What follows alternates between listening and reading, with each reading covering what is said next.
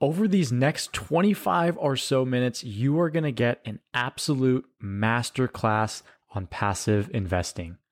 Ash Patel is one of the hosts of one of the biggest real estate investing podcasts there is and has invested in every type of asset that you can think of, from residential, non-residential, businesses, land, anything that you could think of, he's been a part of. He's going to walk us through some of the most important points of being a passive investor. And we'll hear from Ash after a twenty-eight second segment about us. This is the Passive Real Estate Strategies Podcast, where we educate career-driven individuals who have tapped out their earning potential, learn about passive real estate investing so you can continue building your wealth without compromising your time or taking on more responsibilities.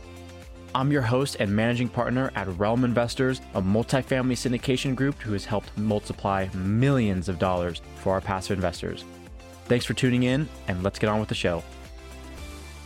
Hey investors, welcome back to another episode of Passive Real Estate Strategies. Today, I have a man that really needs no intro, but I'm going to introduce him anyways. If you listen to podcasting about real estate, you know Ash Patel of the Best Ever Show. Ash, we are super excited to have you here.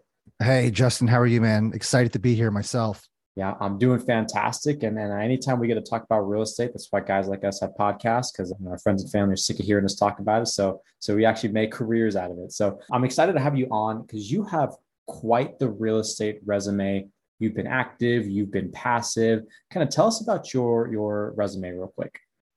Yeah, I've been doing this for over ten years as a full-time commercial real estate investor. I focus on non-residential commercial, so anything from office, retail, flex, industrial, warehouse, medical, land, things that just don't have showers in them.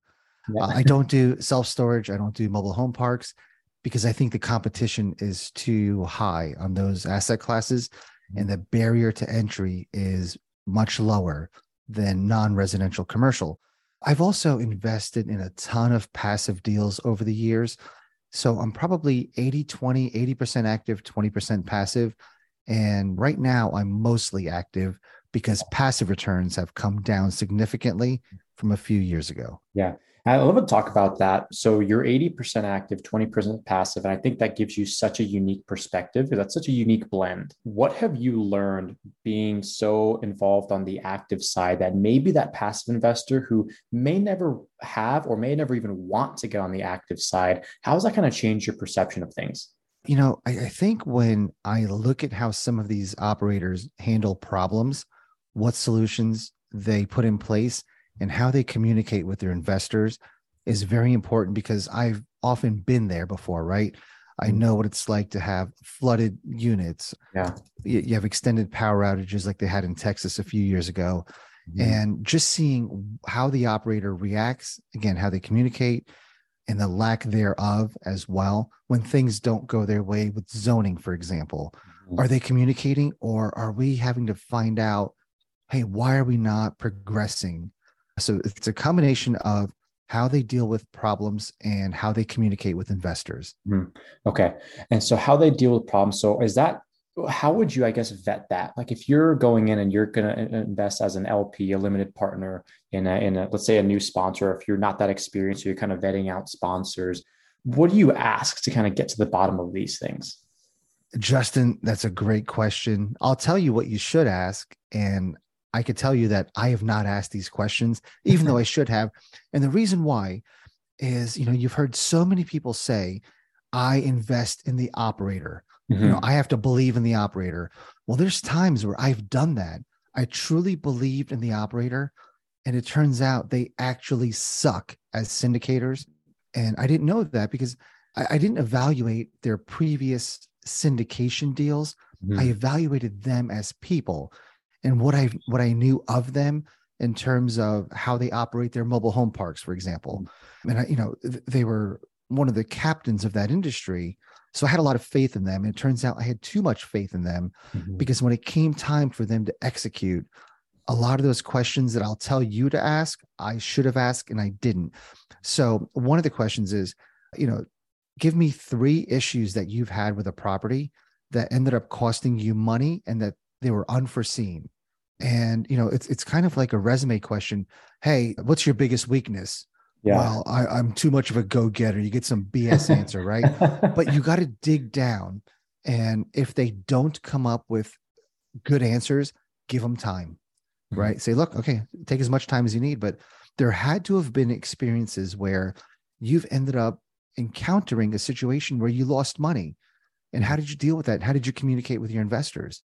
Anybody that, that tells you they've never encountered a situation, they're lying. Move on. Yeah. You know, so yeah, that's, that's an important question to ask. Okay. And so, yeah, really seeing, cause it, it's just like you said, it, it, everybody kind of paints this rosy picture. And even if you have the references from them, of course, it's like their best absolute top, top, tops, like their, their family members and their friends. So it can be hard to kind of vet that out. And it's not always about that know, like, and trust aspect. It sounds like you knew, liked, and trusted these people, but when it came down to it, you know, the business side maybe just wasn't quite there, or you wanted something a little bit different. I still know them and like them. Perfect. Well, you had said something before where you had said, you know, you're seeing returns on the L P side kind of diminish and lower. What are you seeing exactly? Are you seeing lower cash returns now? Is that kind of a, is that maybe why you moved into different asset classes, or how have you seen returns change, or maybe business plans change? Justin, I'm probably spoiled because I started passively investing in two thousand fifteen. Mm-hmm. And back then it wasn't unheard of to get twenty-six, twenty-eight, thirty percent cash on cash returns upon Jeez. sale. And, you know, they've steadily gone down over the years. And I'm talking about multifamily specifically, right? Those returns have gotten down significantly. And today it seems like every syndicator is offering seven, eight percent pref, yeah. fifteen, sixteen percent I R R. And, you know, it's even more important now to do some homework on due diligence, because we've got bridge loans that could backfire. We've got interest rates that, if they were not anticipated, could really throw a kink in people's pro formas. But overall, you know, you're probably looking at seventeen to nineteen percent I R R on multifamily deals at best, mm-hmm. right? Yeah. And, you know, actively, I can get a lot more on my own deals. So as my passive investments are coming due, I'm not renewing for the first time ever. Wow. Okay. So you're taking everything active. And are you seeing returns? So do, do you raise money for your non-residential, or do you do them all yourself? We do. I usually end up taking half the deal and then I raise the other half. Got it. Okay. Uh, so, yeah. So you have a pretty, pretty large stake in each property that you do. So you'd mentioned, hey, about, you know, you're not too happy with multifamily returns as they are today.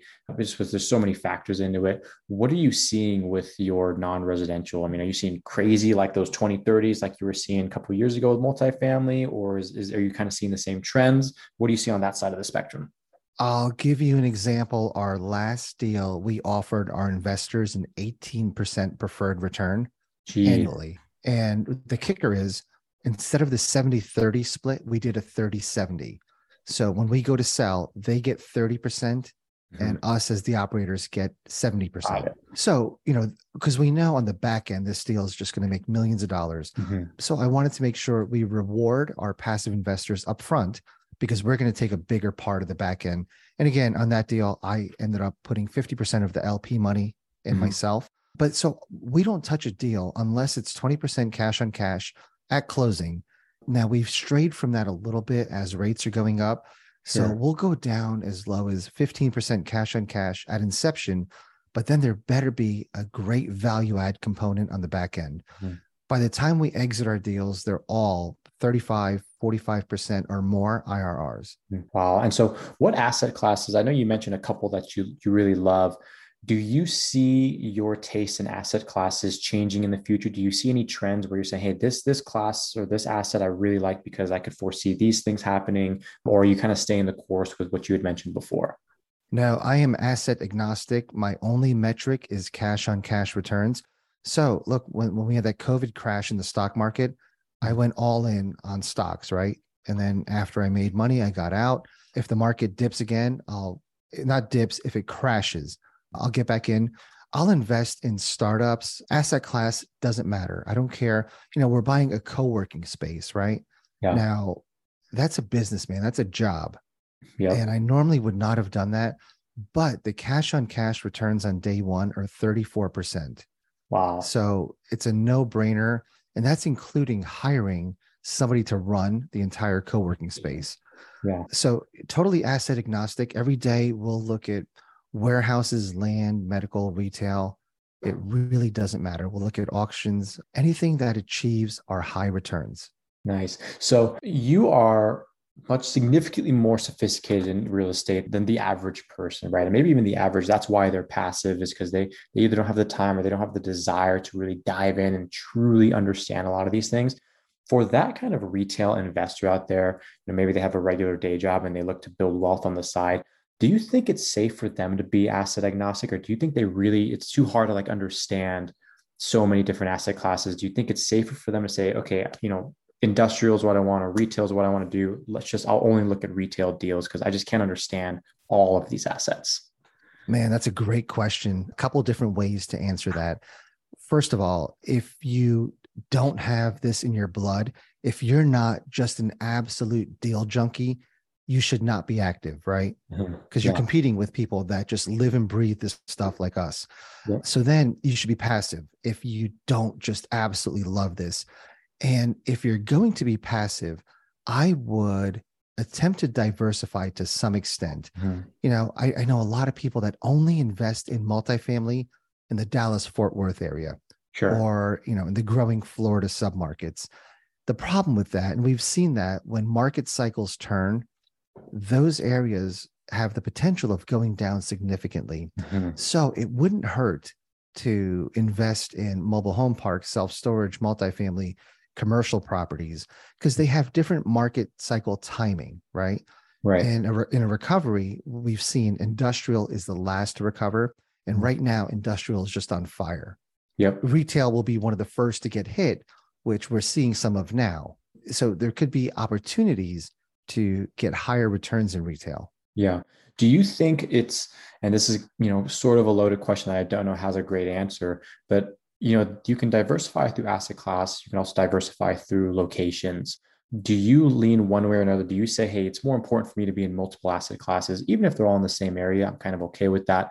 Or, hey, if you understand just multifamily, hey, do some Florida, do some Carolina, do some in the Midwest, and kind of diversify through, through region. What's your opinion on that? Another great question. I love secondary and tertiary market deals. I'm scared of investing in deals in Orlando, Miami, Scottsdale. You know, those areas have just had such a run. And I get it. You know, you talk to some of these operators and they've done twelve, fifteen percent year over year rent increases. Mm-hmm. And that's great. But at some point, what happens if the music stops, right? Right. So right. I just, I love secondary, tertiary markets that are overlooked, that have never really boomed. Mm-hmm. And because of that, they won't bust at the same time. Right. Yeah. Hey, investor, really quickly, I hope you're enjoying the show. If you have topics you want me to cover, questions you want me to answer, or guests who you think would make for a great and educational episode, email me with my email in the show notes. Let's get back to the show. Is there any place that you have in mind that you really like right now? Right now, I love Atlanta suburbs. Okay. They're just on fire. It's underrated. Mm-hmm. You know, everybody is, when they think of this Southeast, Justin, they think Florida, they think of the Carolinas. Atlanta, you know, Atlanta proper isn't really booming, but the suburbs all around the city are on fire and they're just very overlooked. It's just not a hot spot in, on people's radar. Yeah. Yeah, I totally agree. You know, we don't, we also avoid, you know, quote unquote primary markets. Pretty much, you know, I've had a couple of business mentors that have told me, hey, when other people zig, do your best to zag. If everybody's flooding there, you know, because I totally agree with you. If we have twelve percent rent increases for the last three years, how can I possibly project the next year? Will it be twelve? I can't say that. It's going to be half. Yes. And, you know, right now, Justin, you look at how much the middle class is paying mm-hmm. on rent. In some cases, forty, fifty percent of their take-home wow. pay is going to pay their rent. Mm-hmm. And then you look at gas prices continuously increasing as we head into the winter. That puts a lot of stress on people. And you're starting to hear of apartment tenants slow pay. You don't hear this at real estate conferences, right? Because when you go to those, everybody's rah, rah, man. But yeah. when you pull some of these people aside, these big operators, even the small operators, and you ask them, you know, how are rent collections? And they'll tell you, man, yeah, you know, we're starting to see some slow, slow pays. And, yeah, you know, it's just too much pressure that you're putting on our apartment tenants mm-hmm. when you continuously raise rent and inflation's doing what it is. Yeah. And so I have a lot of operators too. Some, uh, so Neal Bawa was on my show a little bit earlier, and he had in certain markets totally left that class C, that class B minus asset. Cause he said, the data just tells us there's the money's not there. You cannot have people paying, like, just like you said, upper forties or fifty percent of their income to rent and then ask them to pay ten dollars more. Like, that literally breaks the bank for them. They cannot do yeah. it. Another big one is application fraud. Has been on the rise. I've seen a couple of newsletters saying, hey, it's rising, rising, rising for like the third month in a row. That's another. What is that? Application fraud. So it, it means that tenants essentially have to lie on their applications to qualify because they don't make enough money, but they still need some place to live. Right. And so when they do that, you're there thinking, okay, it's, you know, thirty-three percent of their income. It's really forty, fifty. And now when their car breaks down, you know, now you have a problem because they can't afford to pay both. They have, they have to pick to yeah. or their rent. So I totally agree. We love those secondary, tertiary markets where they're very predictable. I call them unsexy markets. I yeah, don't want a yeah, sexy I, market. Hey, I'll take them all day long. yeah, yeah, absolutely. So have you ever, well, either actively or passively, I'm assuming you at some point lost money on a deal. Hell yeah. Tell us about a time when you lost money on a deal, whether it was active or passive, and what do you think you could have done to prevent it? Or what do you look for now where you say, oh no, this happened on the deal that I lost big on. I'm going to avoid that. Man, listen, I've lost money on a lot of deals, startups, you know, I invested, I invested in a ton of companies that it was one of those, either they're going to hit big or they're going to fail fabulously. And yeah. some of them hit big, some of them failed. Passive investments, you know, we invested in mobile home parks mm-hmm. with two operators that we thought were phenomenal. One of them, you know, I mentored for a while before he got started, and he's gone on to take down some good deals. But this deal, we just run into zoning issues where they won't let him bring in additional mobile homes. And that's not only killing the N O I, but it's preventing a sale because nobody wants to buy a mobile home park where you have twenty extra lots, but you can't build, you can't bring right. uh, trailers into. Right. So that's been a huge challenge. And that's the one where the communication's been very lacking. Mm-hmm. You know, the financials that we get are, you know, not very good. I mean, they're not professionally done. Right. Yeah. I mean, a high schooler could have done a better job. And in, in terms of active deals that I've lost money on, this is a pretty good story. A few years after I got into investing in real estate, you know, the time was good, you know, two thousand twelve, thirteen, fourteen, no matter what you bought, you were going to make money. Yeah. And I was killing it. And that went to my head. There was an auction in a small town called Ripley, Ohio. It was an estate auction where these commercial real estate investors, husband passed, wife was selling off everything. I was on vacation and I had one of my tenants go to that auction and bid on my behalf. And I was so probably arrogant that while I was on the phone, I couldn't even hear the auctioneer. And all I heard is, Ash, Ash, you want to keep going? I'm like, yeah. I'm like, I don't even know what number was being thrown out. I'm like, yeah, keep going, keep going. Man, I ended up buying like seven or eight properties. Had no idea what the hell I was buying. And when I got back from vacation, I went down there. One of the buildings I bought was like half torn down. Beautiful. Other buildings. And, you know, I, I thought, okay, look, I've done this before. I've bought vacant buildings. Mm-hmm. I've bought half unfinished buildings. Yeah. I, I'll just go in and do what I've always done.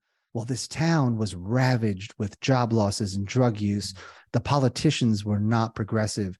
So I ended up, it, it took me up until three months ago to offload the last property. So wow. I don't know, seven years, eight years, where Jeez. I ended up selling some of these on land contract. It was just a, a dumb idea to do this, but it was the kick in the teeth that I needed mm-hmm. to get that ego in check, right? That not everything I touch is turns to gold. Yeah. And I'm glad I learned that lesson on, on stuff like that, where it didn't cost me a tremendous amount of money. It cost mm-hmm. a lot of time, yep. aggravation, headspace. So yeah, man, a, losing money is part of the deal, right? Yeah. So let's let's go to the the zoning with the mobile home parks. Do you feel like there was a way that, that you could have foreseen that as a as a potential investor, or is that something that, hey, you you know, you can't really foresee these things? Maybe they got the approval before, then it got pulled. What are your thoughts? Yeah, good question. If I had dove into their plan on bringing new mobile homes in, I would have made sure that they cleared that with zoning. Part of our due diligence on anything that we buy is have an extensive conversation with anybody from the city council that'll speak with us, but certainly everybody in the zoning department. Mm. We want to know what they think of this property, historically, what it's done, what they want to see in the future happen to this property, what challenges there are. If we want to build outlots, is that something that they'll work with us on? I mean, that, it's so important to figure out, to make sure that you're on the same page with the zoning people. Yeah. So they obviously didn't do that, right? Mm. In yeah. our due diligence, man, that's no matter what type of property we buy, we have those conversations. Yeah. And that's that's one thing too, where a lot of people say, you know, yes, you are a passive investor in funds and syndications and things like that, but there's upfront due diligence. You know, you got to be able to ask these questions. You got to know what you're talking about. And, and, you know, definitely pick up the phone yourself and call and say, hey, we're looking at purchasing this property. You know, what what's the taxes? What do you think? And just kind of verifying those things. So I, I totally love that perspective. Yeah. And Justin, a lesson to your listeners, you know, I get it. Everybody says, if you know, like, and trust the operator, you're good. No, still dive in. And, you know, there's certain investors that have a C P A background, that have a risk management background. Don't be afraid to ask to speak with other investors on this current deal, find out their backgrounds, and maybe do some due diligence together, right? Yeah. So where I maybe don't want to dive into three years of P and L's, there's other people that will take the syndicator's numbers and put it into their own risk modeling system. Yep. And it's important to collaborate with other investors on your deal. And if the syndicator is not open to that, move on, right? But collectively, so I started an investment club to do just that. If we have a startup that's pitched to us, I don't want to sit there and dive into everything. So I just got a bunch of friends together yep. that have different backgrounds, right? And collectively, we can underwrite or evaluate a startup very easily because mm-hmm. each person brings their strengths to the yep. underwriting. So do that on these passive deals that your audience is investing in. Yeah. And, you know, syndicators do that behind the scenes, whether you see it or not. Within our groups, everybody has their lane they stay in. So it's not unreasonable to, to think that you should be able to do everything. I mean, stick to what you're really good at and collaborate with other people who are good in other areas. So Ash, I mean, I, I really, really love the show. I truly believe a, a quick twenty, twenty-five minute masterclass in passive investing and investing in general. So how can people get a hold of you and who should maybe reach out? Pretty easy to get a hold of. Ash at Invest Beyond Multifamily. You can go to invest beyond multifamily dot com. I'm on Facebook, Ash Patel Cincinnati, LinkedIn, Bigger Pockets. Anybody that maybe wants to invest in passive commercial deals, anybody that truly loves real estate and has real estate investing experience that wants to become active, we have a mastermind. My partner has a women's only mastermind for commercial real estate, but it's it's only for experienced investors. Or if you have if you have a deal that you need help underwriting and it's commercial, non-residential commercial, I'll help anybody, man. I love doing that. But yeah, you know, and I want anybody that's active, I want you to take the blinders off and become asset agnostic, right? Just because you do multifamily, don't be afraid to look at self-storage, R V parks, commercial, strip malls, mixed-use buildings. I mean, look at everything, right? Yeah. I love the advice. So listeners, we're going to put all of those resources, all those links in the show notes for you. And while you're there, of course, if you haven't already, make sure you download our free ebook, The Definitive Guide to Passive Real Estate Strategies. Ash, this has been an awesome, awesome episode. Thanks so much for coming on. Justin, you're a rock star, man. Thank you. Well, that's it for today's show. Make sure you subscribe so you don't miss any future episodes. And if you're looking to learn more about passive real estate investments, make sure you head to our show notes and download our free ebook, The Definitive Guide to Passive Real Estate Strategies, where we reveal the ins and outs of the truly passive ways to invest in real estate. We'll see you on the next episode.